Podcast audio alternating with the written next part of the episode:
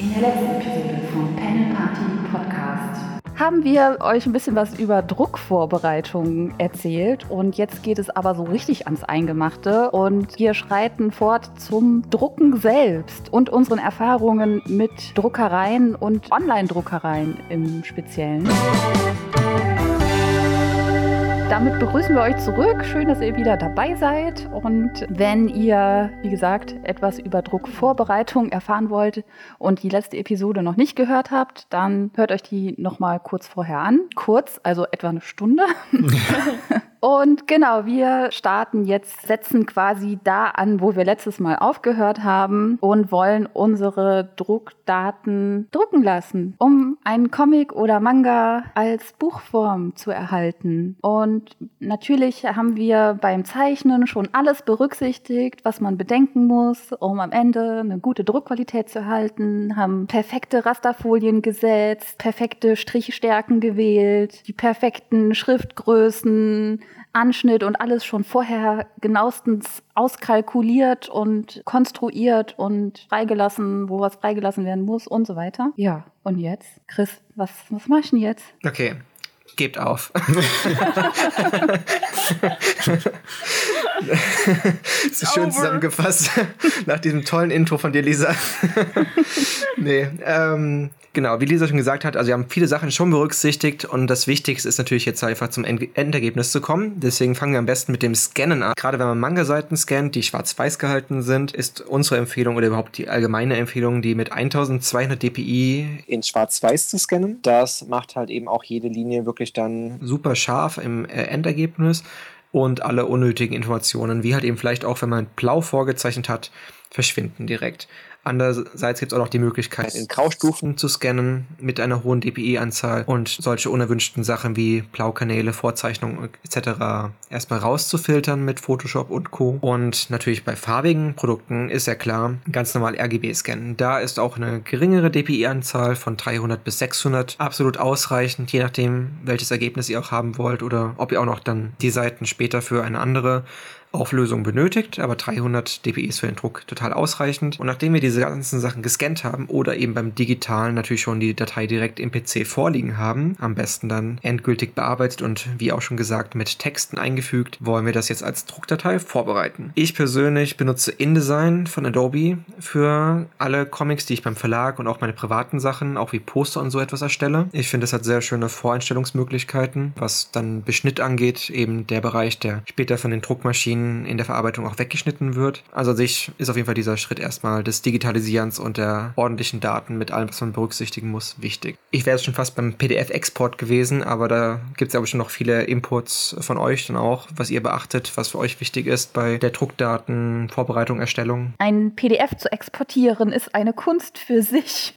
Wie häufig ich schon ein bisschen verzweifelt bin, weil ich irgendwann mal ein Heft in Druck gegeben habe und dann Jahre später eine Neuauflage drucken möchte und dann denke ich, scheiße, wie hatte ich nochmal die PDF-Exporteinstellungen in InDesign gewählt? Hatte ich 400 dpi genommen oder 500 oder 600? Hatte ich PDF A1, 1.2 oder was auch immer genommen? Welches Farbprofil hatte ich eingestellt? Aber man kann sich das ja auch speichern, habe ich dann festgestellt, die Settings. Genau, ja. Also bei mir ist es auch so, dass ich immer, wenn ich Bücher drucken lasse, dann erstelle ich eine InDesign-Datei und exportiere ein fortlaufendes PDF. Das, finde ich, funktioniert einfach am zuverlässigsten. Ich habe immer so ein bisschen Schiss, dass wenn man einzelne Bilddateien als irgendwie TIFF oder JPEG da bei den Formularen von den Online-Druckereien hochlädt, dass dann doch irgendwas durcheinander geht in der Nummerierung und ich dann irgendwas verdreht habe im Buch. Und ansonsten, wenn ich so Poster drucke mit Einzelmotiven, dann mache ich es aber auch häufig so, dass ich einfach einen TIFF oder auch einen JPEG hochlade.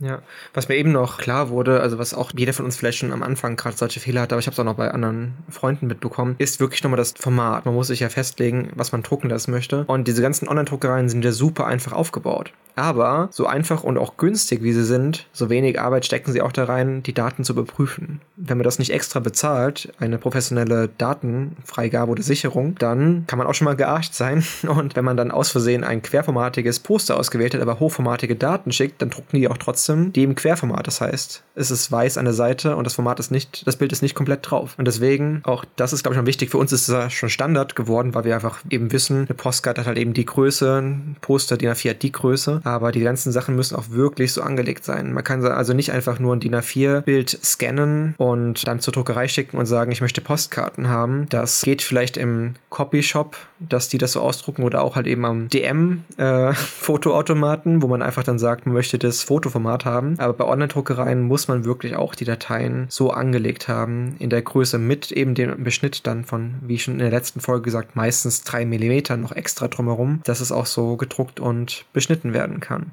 Also ich glaube, das ist noch sehr wichtig eben für diesen Prozess auch vor InDesign, obwohl man in InDesign ja auch nochmal dann die Größe des Dokumentes festlegt, ne? Aber gerade bei Bildmotiven ist das wichtig zu beachten. Mhm. Bei Comics finde ich es auch ganz wichtig, halt eben auch da eben schon zu wissen, was man drucken möchte, wie man es drucken möchte, denn du hattest ja damals, Lisa, bei Waldgeflüster das als Klammerheftung drucken lassen, ne? Mhm. Und da hattest du ja wahrscheinlich alles zusammen in einem Dokument angelegt, also auch den Umschlag, das Cover, das war ja alles in einem Dokument drin, richtig? Richtig, ich meine ja. Schon, ja. Obwohl ich da auch mehrfach gedacht habe, hä, ist das jetzt wirklich so richtig? Muss ich nicht den Umschlag einzeln machen? Weil es auch eine andere Dicke war wahrscheinlich, ne? Mm. Also, oder war es die gleiche Papierstärke wie der ganze Inhalt? Nee, es war alles gleich. Also, oder? Nee, du hast recht, der Umschlag war natürlich dicker. Ich hatte zwar auch innen drin ein sehr dickes Papier, aber der Umschlag war dicker und nochmal mit einer matten Zellophanfolie. Ah, okay.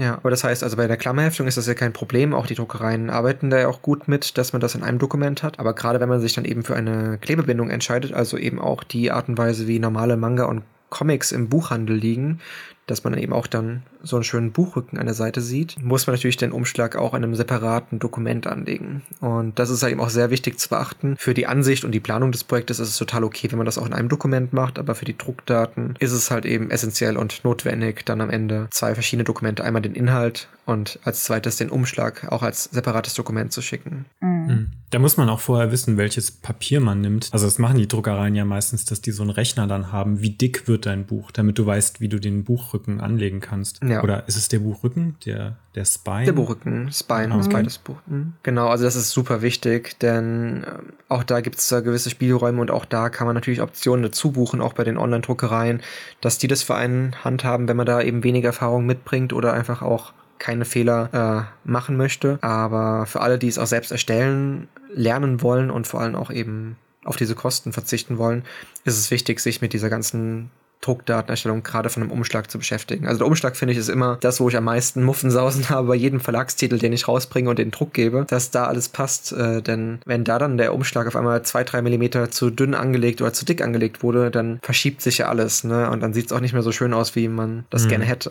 Was mir auch noch gerade einfällt, das war meine allererste Comic-Druckerfahrung. Das war aber, keine Ahnung, 2006 oder so. Da gab es auch noch nicht diese ganzen Online-Druckereien, wie es sie heute gibt. Und vor allem war auch Manga als Buchmedium noch nicht verbreitet, dass Leute damit was anfangen konnten.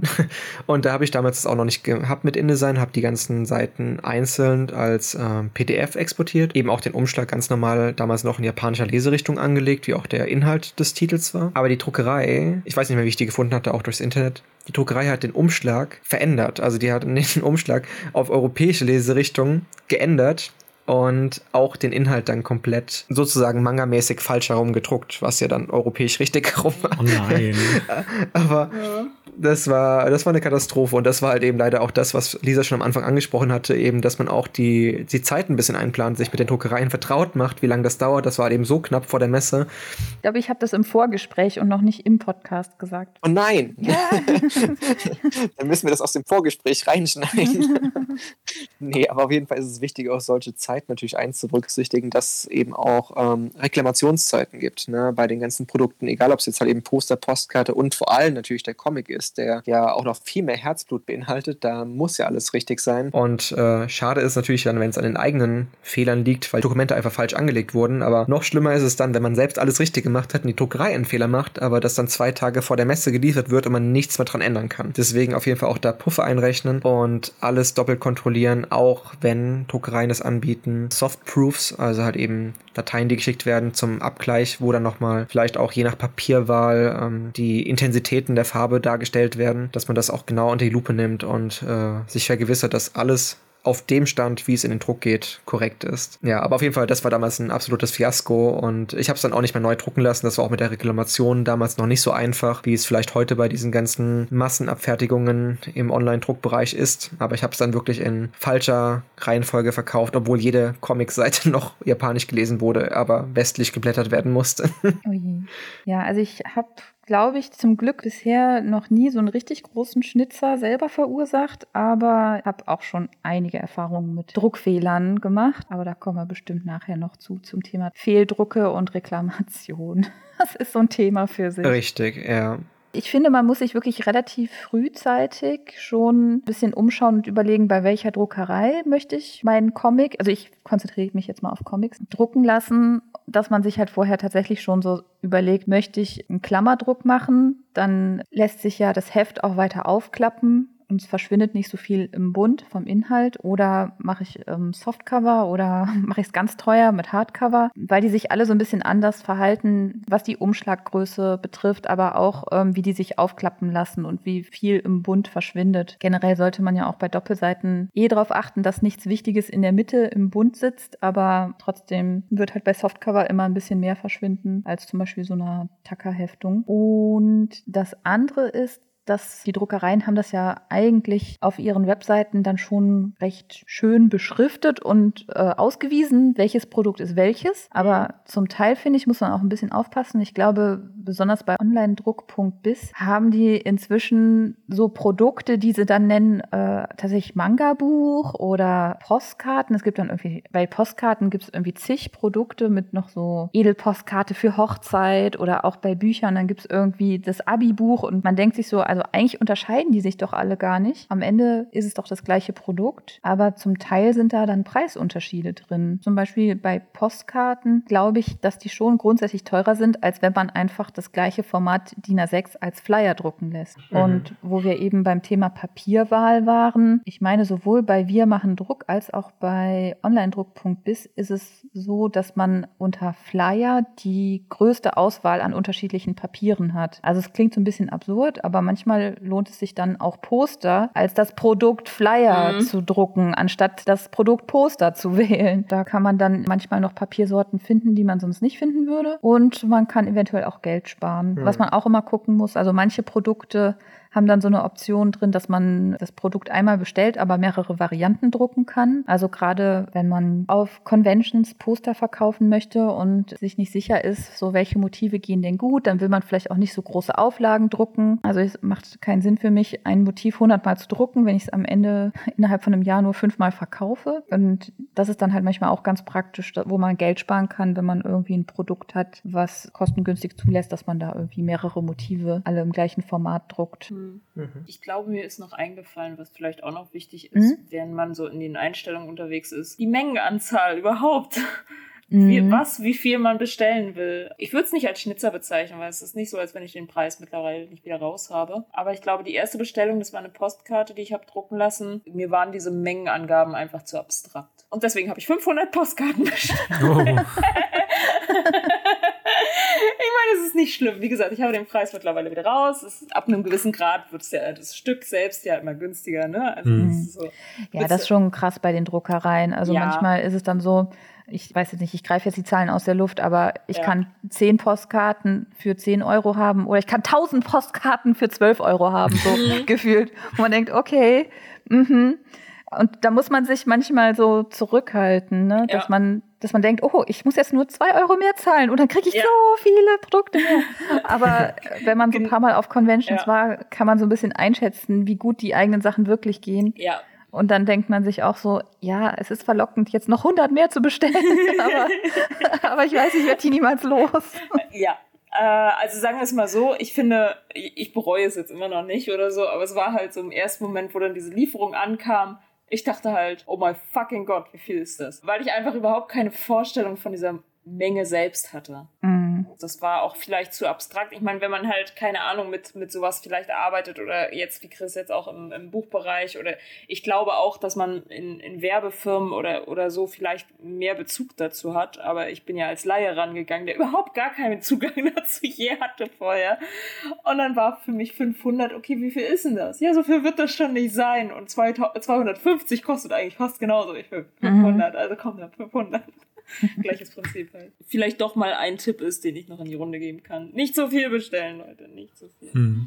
Ja. Genau, also lohnt sich dann eher nochmal eine zweite Auflage drucken zu lassen, weil dann hat man ja mit der ersten Auflage auch schon Geld verdient, im besten Fall. Ja, ich überlege gerade, ob noch irgendein Schritt fehlt. Also genau, man erstellt, nachdem man sich genau angeguckt hat, was die Druckerei denn eigentlich verlangt, so an Größen und Beschnitt und Dateiformaten und Farbmodus, vielleicht noch Farbprofile, erstellt man die PDF, und genau, dann hat man am besten noch geguckt, was sind denn so die Lieferzeiten, guckt am besten auch noch, dass man es dann so ein bisschen abpasst, dass man nicht nach 12 Uhr bestellt, wenn man eh schon knapp dran ist. Oh, ich weiß, das hatte ich so häufig vor Messen, dass ich dachte, also das ist der letzte Tag, wo ich bestellen sollte, und dann so, scheiße, ist nicht fertig. Okay, ich kann es noch morgen bis 12 Uhr probieren, dann habe ich noch eine Chance, dass es noch klappt. Ja, da kann man sich echt verrückt mitmachen. Ja, also wenn man erst denkt, so, ich mache das bis abends um 6, und dann denkt man sich, okay, jetzt ist auch egal, jetzt haben die eh geschlossen. Bis morgen früh kann ich es ja noch machen, so über Nacht. So wie in der Schule mit irgendwelchen Vorträgen, die man vorbereiten muss.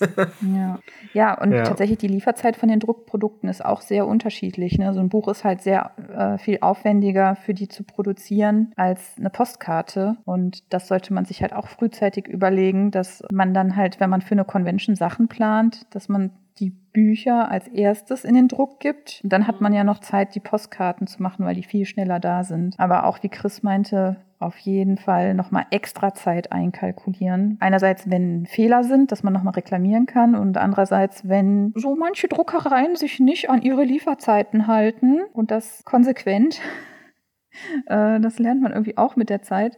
Es gibt so diesen Mythos, finde ich, unter so Convention-ZeichnerInnen, die dann immer sagen, ja, aber nicht kurz vor der Con bestellen, weil dann sind die überlaufen von den ganzen Doujinshi-Zeichnern. Wo ich aber noch so ein bisschen dran zweifle, weil ich denke, es gibt noch ganz andere Messen, wo Kataloge und sonst was gedruckt werden müssen. Die Comic-Szene ist nicht groß genug. Ja. Das kann irgendwie nicht sein, dass so eine Manga-Messe zum Zusammenbruch von Deutschlands größten Online-Druckereien führt. Also ich glaube, dass die einfach konsequent immer, also nicht ganz, also Wir machen Druck, finde ich, ist immer sehr pünktlich, hat dafür häufiger mal Fehldrucke. Bei onlinedruck.biz, die letzten Male, dass ich bestellt habe, waren die immer zu spät. Naja, wenn man es weiß, bestellt man frühzeitig, aber es ist ein Nervenkitzel. Mhm. Ganz, ganz wichtig, das hat jetzt auch Stefan schon erfahren, oder macht das ja auch vor allem für sich, vielleicht auch, wenn es möglich ist, Probedrucke bestellen, wenn man auf Nummer sicher gehen möchte. Bei Postern und Postkarten macht das keinen großen Sinn, weil da die Ausgaben ohnehin schon nicht sehr hoch sind, aber gerade bei sowas wie einem Buch, ne, und vor allem dann eben, desto teurer es wird, dann wie ein Hardcover und so weiter, holt euch einen Probedruck, wenn ihr auf Nummer sicher gehen wollt. Ja. Das wirkt zwar im ersten Augenblick immer so ein bisschen teuer, dann so 15 Euro für so 1 bis 3 Probedrucke, aber es lohnt sich, finde ich, dann schon, wenn man... Also bevor man halt dann mehrere 100 Euro für einen Druck ausgibt, der dann für die Tonne ist. Ja, und dann kann man immer noch die Daten anpassen, abgleichen, vielleicht nochmal dann auch Farben korrigieren. Also es bietet viel Spielraum, und gerade auch das, was Lisa schon angedeutet hatte, eben diese Kombi-Bestellungen, wenn man nicht weiß, welche Poster wie gut gehen. Auch das kann man genauso auch für Posterprobedrucke nutzen, indem man dann eben sagt, ich hole jetzt mal eben 50 Motive einmal. Das gibt es einfach, solche Möglichkeiten, und dann kann man sich auch anschauen, wie die Motive eigentlich in Farbe gedruckt wirken und da vielleicht auch vor der Messe Anpassungen tätigen, sofern man das möchte. Also es gibt viele Möglichkeiten. Jeder muss für sich selbst entscheiden, was er nutzen möchte an Sicherheit. Aber ich denke auch, wichtig ist jetzt halt eben, wo wir schon bei diesem Bestellprozess sind, nochmal kurz auch dann auf den Export der Druckdateien. Ich meine, Lisa hat es schon angedeutet, PDFs sind schon das Sinnigste und vor allem auch das, womit Druckereien am effektivsten und auch am fehlerärmsten arbeiten können. Das heißt, ein PDF ist sehr, sehr wichtig. Vorher hatten wir auch schon gesagt, dass der Farbmodus extrem wichtig ist. Das heißt, alles, was als RGB eingescannt oder vorhanden ist, auch wenn man digital arbeitet, entstehen ja viele der Bilder auch im RGB-Farbmodus, die alle dann auch auf CMYK umwandeln für die Druckprodukte. Das ist sehr wichtig, um eben auch schon dann eventuell mögliche Farbabweichungen direkt selbst sehen zu können, anstatt dann sich von der Druckerei überraschen lassen zu müssen. Und dann kann es auch exportiert werden als PDF. Es gibt da da verschiedene Sachen, die ich persönlich immer empfehle. Klingt jetzt etwas abstrakt für alle, die damit nichts zu tun hatten, aber auch Photoshop und Co. bieten diese Exportmöglichkeiten, eben Farbprofile. Auch wenn es CMYK ist, heißt nicht, dass CMYK nur CMYK ist. Es gibt auch die verschiedensten Farbprofile und es gibt halt eben auch die, mit denen dann die Druckereien sehr zuverlässig arbeiten. Und eines dieser Normen Farbprofile ist halt eben Fogra. Es gibt da Fogra 27 und 39. Das sind meine persönlichen Standards, mit denen ich immer arbeite, die super einfach auch mit den Druckereien funktionieren und auch die CMYK-Farben so darstellen, wie ich das möchte. Und dann auch beim Export nach wie vor den Beschnitt nicht vergessen. In InDesign kann man es direkt noch eingeben unter Beschnitt in den Exportoptionen, dass man 3 oder eben auch bei manchen Produkten wie einem Hardcover-Buch auch viel mehr Beschnitt braucht. Auch das mit den Druckereien abgleichen. Ja, und dann kann es an sich zur Druckerei geschickt werden. Wir haben jetzt schon 2 mögliche Druckereien aufgelistet, eben onlinedruck.biz oder Wir machen Druck. Die sind zumindest im Comic-Manga-Bereich, finde ich, sehr verbreitet und auch eben beliebt. Gerade Online-Druck durch die Mangas, die sie auch wirklich in einer sehr guten Qualität liefern und auch verschiedene Papiere, die sie zur Auswahl haben. Und Wir machen Druck halt eben vor allem, was einfache Druckprodukte angeht, die jetzt eher, sag ich mal, keine Standard, keine speziellen Papiere benötigen oder halt eben auch den Standard Schwarz-Weiß Bilderdruck, Comic-Band. Ne? Das geht alles ganz gut bei denen. Ich weiß nicht, ob ihr jetzt andere Erfahrungen noch gesammelt habt oder auch andere Druckereien. Vistaprint ist, glaube ich, auch recht verbreitet, aber da weiß ich nicht, ob die auch richtig Bücher drucken. Aber so für Kunstdrucke, Postkarten habe ich auch häufiger schon mitbekommen, dass einige bei Vistaprint bestellen. Das stimmt, Vistaprint. Ich hab meine Visitenkarten bei denen gemacht. Eigentlich finde ich die ganz angenehm. Ja, Ich habe schon bei so vielen Druckereien bestellt. Saxoprint, Vistaprint. Print24 habe ich auch schon. Genau, buchdruck.de oder wie auch immer sie heißen. Also es gibt da wirklich Flyer Alarm und Flyer Pilot. Und es gibt wirklich sehr viele Möglichkeiten. Ich meine, die haben alle eine sehr große Auswahl. Man muss immer gucken. Ich bin auch halt eben oft gerade bei Postern und Postkarten ein bisschen von Druckerei zu Druckerei gesprungen, einfach durch die Preise und halt eben auch die Zuverlässigkeit der Qualität, die ich am Ende bekommen habe. Das habe ich auch schon bei Wir machen Druck schlechte Erfahrungen gesammelt, weil ich noch extra mit abgerundeten Ecken bestellt habe und die abgerundeten Ecken am Ende alle geknickt waren. Ja. Also kann halt eben auch passieren. Ich weiß auch nicht, warum das so war, aber es war... Die müssten ja weniger leicht zu knicken sein als eckige Ecken. Die waren irgendwie so geknickt und die waren auch nicht schön abgerundet geschnitten, sondern du konntest überall noch an diesen abgerundeten Ecken so kleine Kanten sehen. Musste der Praktikant mit der Schere schneiden? Ja, vielleicht war das eine Einarbeitungsarbeit. Ich war nicht zufrieden. Da muss man auch alles durchprobieren. Und ich meine, was wir auch gemacht haben, auch wir haben ja schon viele Sachen selbst veredelt, ne? Also ich meine, ich weiß auch, dass Lisa ja auch schon oft Eckenstanzer selbst benutzt hat für ihre Sachen. Mhm. Ich habe auch so kleine Eckenstanzer, die dann auf 5 oder 7 Millimetern Ecken abrunden. Geht ziemlich in die Arme. Auch das würde ich nicht empfehlen, 1000 Stück von der Messe zu machen. Danach könnt ihr auf der Messe kein Geld mehr in die Hand nehmen. Aber wenn man jetzt eine kleine Auflage hat, ist das ja super schnell gemacht. Das ist kein Problem, genau. Und das kann man sich auch online gut besorgen. Das ist eigentlich so...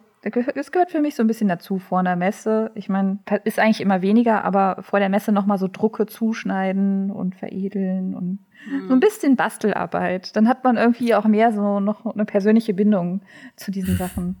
Und dann verkauft man sie. Lesezeichen mit Bändern. Genau. Ja, genau, stimmt. So Lesezeichen mit Bändchen und Anhängern. Mir ist noch was zur Papierauswahl eingefallen. Ja, dann kommen wir doch mal dazu. Mhm. Und zwar habe ich mir bei Wir machen Druck mal einen Musterkatalog bestellt. Mhm. Ich glaube, die haben das nicht so als Option auf der Website. Ich habe denen eine E-Mail geschrieben, ob die sowas haben. Und dann haben die mir den, ich glaube, sogar gratis zugeschickt. Und das war für mich für den ersten Druck eine super Hilfe, weil ich mir halt das ganze Sortiment dann einfach angucken konnte, wie dann da der Druck drauf aussieht, weil die haben da so Musterdrucke drauf. Und das Wichtigste natürlich, das halt zu fühlen. Wie fühlt sich das an, wenn ich das umblätter? Wie dick ist das? Ja, definitiv. Habt ihr da auch welche? Mhm. Ja, eine ganze Schublade. Ja, ich weiß noch, wir haben uns mal getroffen, Christian, als wir über den Druck von Sunshine Chronicles gesprochen haben. Da bist du auch mit deinen ganzen kleinen Musterblöcken angekommen. Ja, ich meine, das hilft mir auch halt eben immens, ne? Also ich finde überhaupt, also diese Möglichkeit, also die meisten Online-Druckereien, gerade diese Standard-Massenproduktion, die bieten ja diese Druckmuster an, ne? Und das sollte man auch sich wirklich bestellen und einfach mal gerade am Anfang ein Gespür dafür bekommen. Ich meine, nur weil dann da steht Kopierpapier, heißt das nicht, dass sich das so anfühlt wie halt eben Manga von den Verlagen, die man gerne in der Hand hält und dass man auch gerne für den eigenen Titel hätte, ne? Aber Das ist so wichtig. Und ich hatte es jetzt erst letztens wieder, auch bei Rayhans Artbook zum Beispiel. Den zweiten hat mir dann, oder das erste? Ja, genau, also das erste Artbook von ihr war dann auf einem Naturpapier gedruckt, aber da sind dann ziemlich auch die ganzen Schwarzflächen drin abgesackert, ne? Also gesickert. Das war dann wirklich am Ende nicht so brillant. Es war trotzdem, finde ich, eine sehr schöne und qualitative Optik, aber wir hatten es dann beim zweiten Buch versucht mit einem anderen Papier, was trotzdem eine ähnliche Haptik hatte, also sich ähnlich angefühlt hat, aber was halt eben beschichtet war, worauf dann auch die Farben mehr stehen können. Und ich finde, das Ergebnis ist super geworden, dass ich das jetzt sogar bei Sabrinas Kinderbuch, dem zweiten Teil, dass wir einfach das Papier ändern, weil haptisch ist es ziemlich nah dran am ersten, aber von der reinen Bildbrillanz konnte man jetzt noch einiges mehr rausholen. Und das sind ja alles so Sachen, die man, von denen man ja keine Ahnung hat, wenn man anfängt. Mhm. Vor allem eben, wenn man nicht diese Vergleiche auch sieht oder einfach mal sich das traut zu machen, ne? Und dafür sind auch diese Musterbücher, finde ich, absolutes Must-Have, denn man sieht das, wie Stefan sagt, man kann direkt sehen, wie brillant die Farben sind, ob das Schwarz halt eben sehr tief ist oder eher ein bisschen abgeschwächt durch das Naturpapier. Ja, also ich kann es auch nur empfehlen, auch an alle Zuhörer, die es noch nicht gemacht haben, holt euch solche Musterbücher. Ich habe sogar schon... Ja, oder Musterboxen. Also ich habe irgendwie so eine Whitebox und ich weiß gar nicht, ob ich die nicht sogar von Laserline oder so hatte. Noch so eine Druckerei. Mhm. Gibt. Ich habe zum Beispiel auch so eine Box bekommen mit verschiedenen Mustern, also wo es um Verpackungen ging oder also wo man zum Beispiel auch so Schuber machen kann für Bücher oder Geschenkverpackungen, um was Besonderes am Stand anzubieten. Also auch da gibt es, die muss man dann 2 Teile so bezahlen, die haben dann so einen kleinen Festpreis, aber man kann sich so viele Sachen, nicht nur bei Papier, sondern auch wirklich dann verschiedene Arten von Produkten, die Druckereien als Muster anbieten, mal ordern und einfach gucken und inspirieren lassen. Da sind wir schon beim Inspirationsthema. Das gibt es ja auch genauso irgendwie im Druckbereich, dass man auf ganz neue Ideen kommen kann und das sieht man auch, finde ich, total toll auf den Veranstaltungen auch, dass das Sortiment sich ständig erweitert und dass neue Produktlinien hinzukommen, auch bei den Künstlern, die es vorher noch nicht gab. Ist ja genauso auch wie die Acrylanhänger, die vorher eigentlich auf Schrumpffolie im Ofen gedruckt wurden. Und dann war es auf einmal möglich, halt eben auch Acrylanhänger im Ausland zu bestellen oder so. Und jetzt gibt es Metallpins, die man auch schon ordern kann. Also es gibt so viele mehr Möglichkeiten mittlerweile durch diesen ganzen Online-Verkehr und eben auch die Druckereien, die daran angeschlossen sind, als wenn man eben nur das Gefühl hat, dass nur Großkonzerne so etwas anfragen können. Also es gibt so viele Möglichkeiten. Gläser drucken, Tassen etc. Ne? Mhm. Das sind ja auch alles Produkte, die wieder andere Anforderungen bedarfen in der Vorbereitung und deswegen ein bisschen den Blick offen halten und vor allem finde ich auch dann wieder die Kommunikation vor Ort mit den Künstlern auf Veranstaltungen und sich die Sortimente angucken und auf eigene Ideen kommen. Mhm. Das war schon eher so was wie ein Schlusswort. Ja, ich wollte noch was zum Papier sagen. Also wenn man jetzt einen Comic drucken lassen möchte, eigentlich die Standardpapiersorte, die ausgewählt ist bei so Online-Druckereien, ist ja eigentlich immer grundsätzlich Bilderdruckpapier. Matt, oder? Ist, glaube ich, immer vorausgewählt. Also als ich angefangen habe mit Drucken, habe ich irgendwie schon schnell so mitgekriegt, okay, matt ist immer besser als glänzend. Da stehen momentan alle drauf. Ich würde auch sagen, dass das so größtenteils bis heute anhält. Wobei ich in manchen Fällen, so ein bisschen wie Chris schon meinte, auch festgestellt habe, also wenn man jetzt zu sehr auf diese matten und Naturpapiere geht, die irgendwie viel saugen, da geht schon auch ein bisschen was an Farbbrillanz verloren. Also ich glaube, das sollte man schon auch bedenken, wenn man irgendwie überlegt, werde ich jetzt mein Cover matt oder glänzend folieren? Wenn es glänzend ist, dann leuchten die Farben halt etwas extremer. Und der Kontrast ist auch intensiver. Ja. Aber so für innen drin ist natürlich auch die Frage, was habe ich denn für einen Comic? Ist der voll koloriert? Also ich finde, bei so komplett kolorierten Comics hat man dann häufig tatsächlich dieses Bilderdruckpapier, weil die Farben da gut drauf rauskommen. Aber wie Chris schon meinte, wenn man jetzt versucht, diese Manga-Optik und Haptik nachzumachen, die diese Taschenbücher haben, dann will man eher sowas wie dieses gelbliche Munkenpapier oder Naturpapier, was so ein bisschen poröser ist und sich so ein bisschen weicher unter den Fingern anfühlt. Ich weiß zum Beispiel auch noch nicht genau, wie ich Indigo drucken werde. Du weißt auch noch nicht, ob das jetzt ein Schwarz-Weiß oder in Farbe druckst, ne? Ja, wahrscheinlich was? Schon in Farbe. Ich glaube, ich hatte es schon mal gesagt, irgendwie, wenn die Leute was daran loben, dann meistens die Farbe Also kann ich nicht diesen Selling Point weglassen. Ja, und dann eine andere Entscheidung, die man treffen muss, ist ja auch, wie dick soll das Papier sein? Also es wird ja dann immer in Gramm pro Quadratmeter angegeben. Ich hatte zum Beispiel bei Waldgeflüster ein sehr dickes Papier genommen, weil ich dachte, oh, das ist dann ja sehr wertig. Aber im Nachhinein denke ich, also man muss nicht immer so ein mega fettes Papier haben, dass sich das dann schon fast wie Pappe anfühlt. Das kann manchmal auch dann das Heft oder das Buch irgendwie sehr steif machen, dass es anstrengender wird zu blättern und auch den Bund stärker belastet. Mhm. Ja. Die neue Ausgabe von Monster, die hat so fettes Papier und dieses Buch, das wiegt eine Tonne. Ich kaufe das nicht, weil das so schwer ist und das ist so unangenehm zu blättern. Also das sind irgendwie so Riesenbände auch. Ich kann mir gar nicht vorstellen, damit gemütlich irgendwo zu sitzen, ohne dass mir das Handgelenk irgendwann wehtut. Ja, aber gerade wenn man einen Online-Shop hat, sollte man das auch so ein bisschen berücksichtigen. Ne? Je schwerer das Papier, desto höher werden dann auch am Ende die Versandkosten, wenn man dieses Buch verschicken möchte. Das Problem habe ich auch beim Verlag schon oft gemerkt. Also das ist zwar schön und gut, dass man irgendwie dann so 10 Euro auch für das DIN A5 Buch verlangen kann, aber wenn ich 3 davon verschicke, bin ich schon über ein Kilo. Und Kilo ist dann immer so der blöde kritische Wert, wo es dann echt anfängt teuer zu werden, weshalb man manchmal schon überlegen muss, ob man das dann in 2 Bestellungen splittet. Nur weil es gerade diese 3 Bücher hat. Ne? Also bei Online-Versand auf jeden Fall wichtig. Ja. Aber man möchte natürlich auch nicht so dünnes Papier, dass das irgendwie direkt beim Umblättern zerknickt oder schlimmstenfalls reißt oder so. Oder man durchsieht die andere Seite. Ja. Richtig. Ist schon so lange her, dass ich Bücher bestellt habe, aber ich glaube, dass ich bei so dem Innenteil meistens irgendwie so 120 Gramm oder sowas, vielleicht 130. Was nimmst du da so standardmäßig, Chris, für die Grammzahl so bei den Papieren im Innenteil? Ja, das ist meistens auch jetzt bei den meisten Titeln so 100. Es kommt immer drauf an, also es gibt ja nicht nur die Grammzahl, sondern es gibt ja auch noch dann das Volumen. Mhm.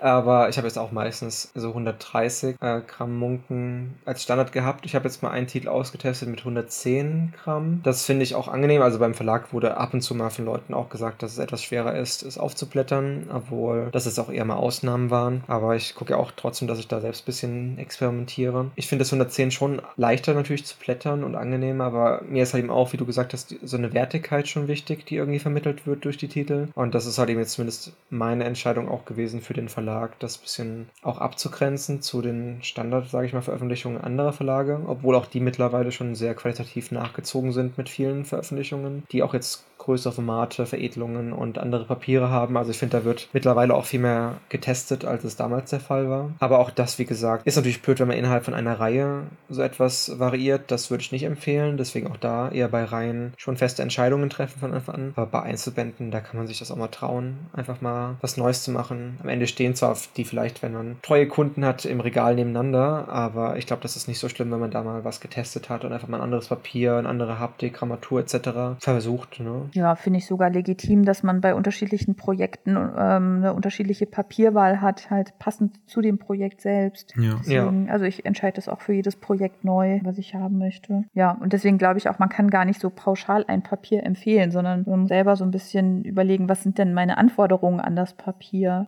Habe ich viel Farbe? Ist es gut, also es ist wichtig, dass der Farbdruck rauskommt? Möchte ich eher so eine Hochglanzwirkung, weil das auch zum Inhalt passt, oder möchte ich eher eine natürliche Wirkung? Ja, wie gesagt, anfangs war ich immer voll anti-Hochglanz, aber inzwischen gibt es so ein paar Punkte, wo ich denke, ach, Hochglanz kann auch irgendwie ganz schön sein.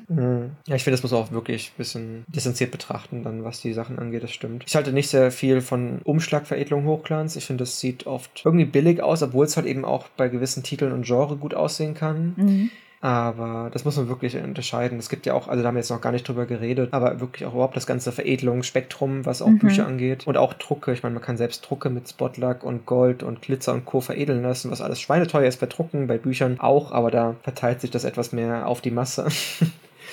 Aber auch das muss man natürlich überlegen. Es ist nicht so unbedingt wichtig für das Erstellen der Daten, also wenn man in der Planung ist, aber eben gerade am Ende, wenn es dann Richtung Druckdaten geht, ist es schon wichtig, auch da zu gucken, was die Druckereien anbieten, eben ob es dann ein Spotlack drauf wird, ob es halt eben vielleicht sogar eine mega teure Prägung wird oder so etwas. Es gibt wirklich auch da viele Möglichkeiten. Ist ja auch anscheinend in Japan, wie ich mitbekommen habe, eher schon gang und gäbe, dass die alle mit krassen Glitzerfolien und Effektsachen drauf haben. Hologramm, genau. Ja, aber da sind auch die Druckereien halt eben ein bisschen anders ausgerichtet und dort ist es ja wirklich dann schon ein tägliches Geschäft, diese Bücher drucken zu lassen, weil das in Deutschland ja auch erst oder auch in Europa erst so ein bisschen anfängt, das auch dem, sag ich mal, normalen Bevölkerungsanteil so zugänglich zu machen, so eine Masse produzieren zu können, ne? Da sind wir schon mit den Online-Druckereien ja schon einen großen Schritt vorangekommen. Mhm. Ja, aber auch das alles Sachen, die man beachten und berücksichtigen muss und am Ende, die sogar je nach Veredelung auch einfließen in die Motivfindung. Ne? Wenn es ums Cover geht zum Beispiel, wenn dann irgendwas Gold gemacht wird, dann macht das auch Sinn, eben diese goldenen Flächen nicht unbedingt zu untermalen oder eben so zu untermalen, dass sie nicht an den Seiten rausgucken hinter dem Gold. Also man muss viel beachten. Man muss ja dann auch die Komposition von dem ganzen Motiv vielleicht schon so ein bisschen ausrichten, dass man sich überlegt, wie viel Flächen möchte ich denn mit dieser Goldprägefolie beschichten lassen und wie soll die Gewichtung sein, ne? Weil wenn ich dann irgendwie schon mir so eine Veredelung ausdenke und am Ende ist da irgendwie nur so ein kleiner Ring irgendwie vergoldet oder so, lohnt sich das? Ja.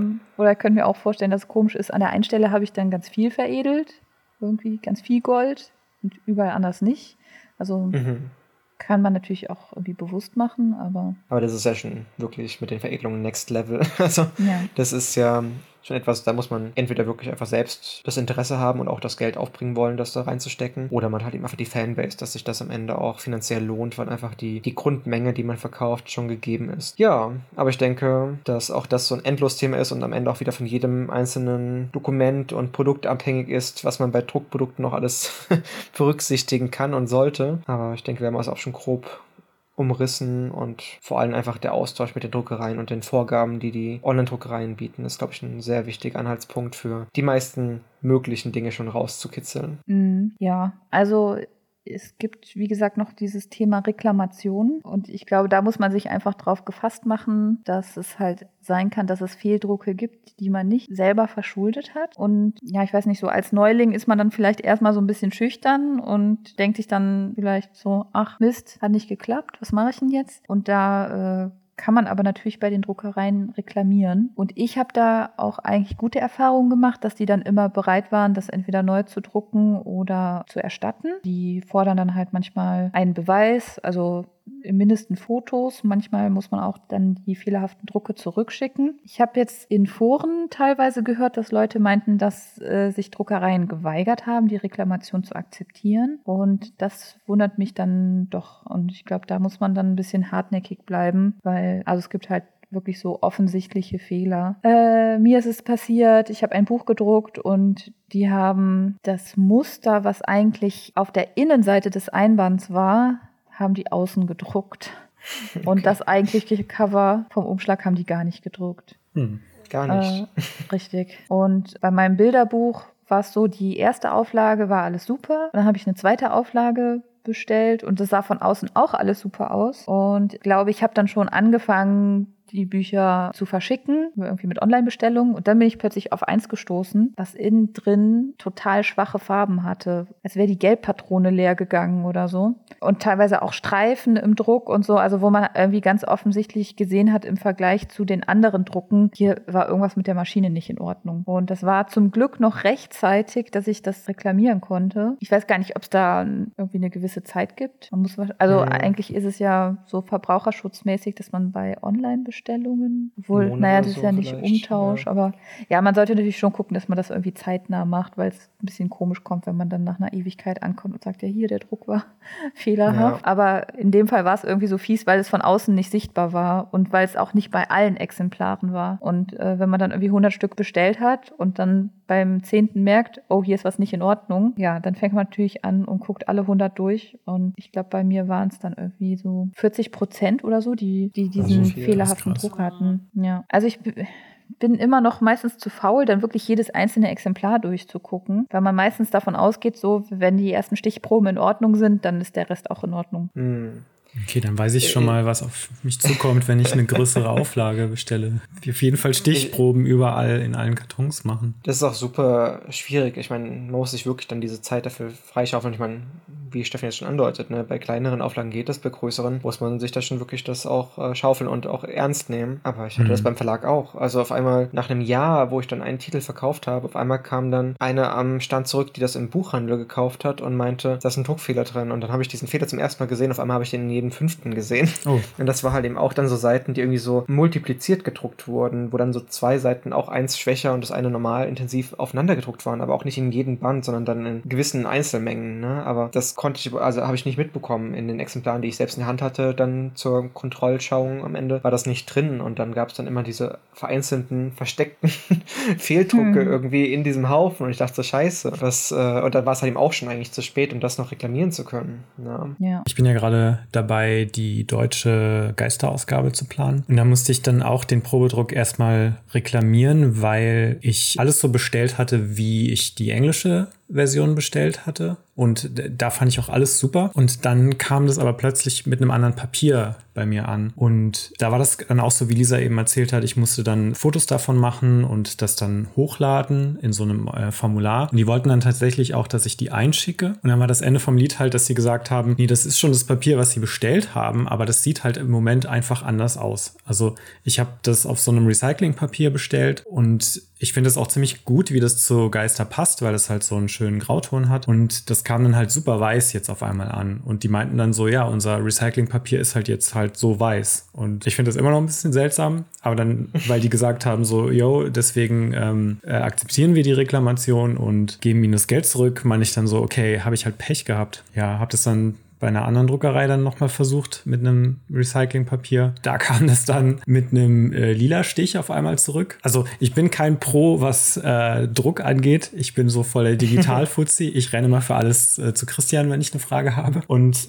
da war das wohl so, dass ich zwar schwarz-weiß, also meine Seiten waren zwar schwarz-weiß, aber die PSDs waren halt nicht in Schwarz-Weiß-Werten und die PDF hat das übernommen. Und dann haben die, obwohl ich einen Schwarz-Weiß-Druck halt gekauft habe, haben die den in Farbe gedruckt. Was halt bedeutet, dass ja mein Grau, was auf dem Bildschirm grau und schwarz ist, im Druck dann diese leichten Lila-Töne hatte. Und wenn ich was drucken will und klicke dann an, das ist ein Schwarz-Weiß-Druck, selbst wenn ich eine Farbdatei raushaue, wird es halt ein Schwarz-Weiß-Druck. Und so hat das bei der einen Druckerei wahrscheinlich dann auch funktioniert. Und bei denen ging das aber dann halt irgendwie nicht. Das habe ich dann auch reklamiert und meinte dann so, eigentlich habe ich ja Schwarz-Weiß bestellt. Und ja, die meinten dann so, ja, sind sie halt schuld, wenn sie uns eine Farb-PDF schicken. Und dann habe ich die auch dann habe ich auch geschrieben, ja, aber das kann doch nicht sein. Dann kann ich ja, wenn ich einen Farbcomic drucken möchte, bei ihnen einfach einen Schwarz-Weiß-Comic bestellen, der halt viel günstiger ist und schick ihnen einfach eine farbige PDF und krieg dann halt meinen günstigen Farbcomic. Und darauf sind sie halt gar nicht eingegangen und meinten dann, ich weiß gar nicht mehr, was in der Antwort drin stand, aber haben das dann halt ignoriert, dieses Statement, und meinte so, ja, die Maschinen, das ist halt unmöglich, das schwarz-weiß zu drucken. Und dann meine ich dann so, ja, okay, dann habe ich jetzt auch nicht die Muße, weiter hier zu diskutieren, um meinen Probedruck zu reklamieren. Es ist dann jetzt einfach so, die Druckerei ist erstmal für mich gestorben. Und jetzt weiß ich noch nicht weiter. Ich bin sehr froh, dass ich keinen Druck habe, was so einen Termin angeht, gerade meine Odyssee noch weitergeht, bis das mal gedruckt hier ankommt. Okay, dann an alle ZuhörerInnen, wenn ihr noch die rettende Druckerei für Stefan habt, die ein schönes Recyclingpapier anbietet mit einem schönen Grauton, auch wenn irgendwie so schön und grau für mich fast ein Paradoxon ist. Aber wie bitte? Es ist halt so schön Text, also dieses, ja, wie Recyclingpapier halt so aussieht mit diesen Frisseln drin und so. Yeah. Aber ich bin halt auch voll der Fan davon, wenn das Papier so ein bisschen, also kann ich oll sagen? Vintage. Ja, so Vintage irgendwie, genau. Ich bin auch voll der Fan von diesen Papieren, die Shonen Jump benutzt. Das ist halt so unedles Papier einfach. Ja. Papier. Aber es ist trotzdem irgendwie noch so, es hat irgendwie was. Es ist immer noch nicht so wie so ganz weißes Kopierpapier. Telefonbuch-Style. Ja, so ein bisschen so. Naja, auf jeden Fall dieser vermeintliche Recycling-Druck, den ich bekommen habe, der war halt so weiß, der sah aus wie Kopierpapier. Und das fand ich dann, irgendwie war das dann, das sah dann noch billiger aus als Recyclingpapier, aber so eine falsche Art von billig. Naja. Aber so geht meine Reise jetzt erstmal weiter. Wenn die Druckereien mal konstant bleiben würden, ne, dann könnte man sich mal auch drauf verlassen. Das ist wirklich schwierig. Oder einem so eine Warnung geben würden, so Achtung, das Papier hat sich verändert oder so, obwohl sie jetzt dasselbe bestellen möchten. Oder so ein Datum, wann es zuletzt irgendwie verändert wurde. Also ich meine, so im kleinen Disclaimer, keine Ahnung, genau. Zeile drunter, das letzte Mal Veränderung des Papiers an dem. Und wenn du siehst, okay, du hast davor bestellt, dann weißt du, dass es anders ist. Ja, und vielleicht dann so ein Update, so in Newsletter, so unser Musterkatalog hat sich geupdatet bei den und den Posten. Mhm. Zum Teil gibt es auch Preisschwankungen, ne? Ja, ich finde es auch echt schwierig, wenn, gerade wir machen Druck halt eben, die haben ja verschiedene Druckereien, mit denen die arbeiten, an denen die Aufträge weiterleiten. Ja. Genau, Subunternehmer. Und was sind Subunternehmer? Nee, aber ich hatte das einmal, und das war eigentlich so das Gravierendste, was mir aufgefallen ist, und das war auch irgendwie so inakzeptabel. Ich hatte kleine Blöcke bestellt, und bei dem einen war es halt eben, ich meine, wie Stefan gerade sagt, gleiche Option online, konntest nur ein Papier auswählen, aber dann war es bei dem einen halt eben wirklich Naturpapier, in das dann auch die Farben so reingesickert sind, und bei der anderen war es dann irgendwie ein beschichtetes Papier, und wo dann die Farben total geknallt haben und du auch gesehen hast, eben so reflektierend, wo die Farben draufsetzen, auf welchen Flächen. Und also als Schreibblock, halt dann kann man ja gar nicht mehr drauf schreiben. Also zumindest nicht auf den Flächen, auf denen gezeichnet wurde. Also die anderen konntest du trotzdem gut beschreiben, aber die gedruckten Motive, die waren halt eben wirklich so, die Farben standen auf dem Papier. Ne? Und das konnte halt eben einfach nicht sein, finde ich. Wenn du ein Produkt anbietest als Online-Druckerei, dass du dann verschiedene Druckereien, Subunternehmer hast, die da andere Papiere verwenden. Also es muss dann schon irgendwie konstant sein. War das auch noch in der gleichen Bestellung oder waren das zwei unterschiedliche Bestellungen? Nee, das war schon zeitlich voneinander getrennt. Okay. Aber trotzdem. Aber ich musste dann halt eben in Zukunft immer dazu schreiben, irgendwie so, bitte wie in Bestellung so und so mit dem Papier.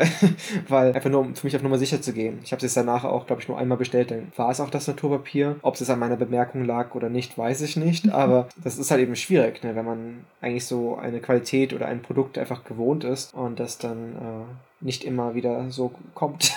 Ja, aber das muss man alles so im Hinterkopf behalten und ja, sind alles wieder Erfahrungswerte, von denen ihr als Zuhörer profitieren könnt, weil wir sie schon gemacht haben, die Fehler oder die Odysseen erlebt haben. Und trotz kurzen Themen haben wir schon wieder fast eine Stunde gequatscht. Schrecklich mit uns. Ja, so kurz ist es ja scheinbar nicht. Ja. Wir haben bestimmt noch immer nicht das ganze Thema ausgelotet. Wahrscheinlich immer noch mehr. Zum Punkt. Aber kann man das ganze Thema ausloten? Ich denke, die ganzen unterschiedlichen Erfahrungen spielen auch nochmal wieder rein. Und es geht ja auch noch über die rationalen Fakten hinaus, ne? So wie diese Erfahrungsberichte, wenn Dinge schiefgehen oder Co. Aber nichtsdestotrotz ist es am Ende ein sehr schönes Gefühl, das fertig gedruckte Buch in den Händen zu halten. Mhm. Dann haben sich all der Schweiß und die Tränen gelohnt. Und all die Reklamationen. Und das Warten. Das stimmt. Und die schlaflosen Nächte. Denkst, so kommt jetzt das richtige Papier an. Nein. Oder wie bei Stefan, eine Seite, die einfach dann keine Texte hat. Oh. Was? Was? Nein, das kam mir nicht aus dem Druck, aber ich habe es ja Stefan darauf aufmerksam gemacht, bevor es in den Druck gehen sollte, dass auf einer Seite einfach die Texte in den Sprechblasen gefehlt haben. Aber ich kann mir das echt nicht erklären, wie das passieren soll. Also, ich weiß auch nicht. Das zeigt ja einfach, wie das ist so wichtig, dass manchmal mal mit distanziertem Blick oder einfach neutrale Augen drauf gucken. Man ist manchmal so blind in den eigenen Abläufen. Okay, also Druckdaten gut kontrollieren, bevor ihr die in den Druck gebt. Mhm. Absolut. Das könnt ihr nicht auf die Druckerei schieben, wenn ihr Mist gemacht habt, weil ihr nicht geschlafen habt. Nee, aber ich denke auch, es war ein guter Rundumblick und ich bin sehr gespannt darauf und wir sind alle sehr gespannt, was ihr auch als Zuhörer von euren Odysseen zu erzählen habt, wenn ihr schon welche erlebt habt. Ja, oder Tipps, Geheimtipps für, was sind die neuen angesagten Druckereien, nachdem jetzt Wir machen Druck und onlinedruck.biz bei vielen in Verruf geraten sind. Ich glaube, die haben auch noch wirklich viele treue Kunden, weil die halt wirklich häufig vom Preis her unschlagbar sind, aber ist auch ein bisschen risikobehaftet vielleicht. Ja. Aber vor allem, wenn man Zeitdruck hat. Also von daher, wir wollen ja hier auch keine Schleichwerbung machen. Wenn wir noch irgendwelche wichtigen Druckereien vergessen haben, dann schreibt sie doch bitte in die Kommentare. Eure Empfehlungen, da können wir ja auch noch von profitieren. Ja, für die nächsten Sachen drucken lassen. Jo, dann vielen Dank fürs Zuhören. Dankeschön und gerne auf bald wieder. Kommentare sind wie immer gern gewohnt. Wir hören uns bald wieder. Bis dann. Tschüss. Bis bald. Bye. Tschüss. Tschüss.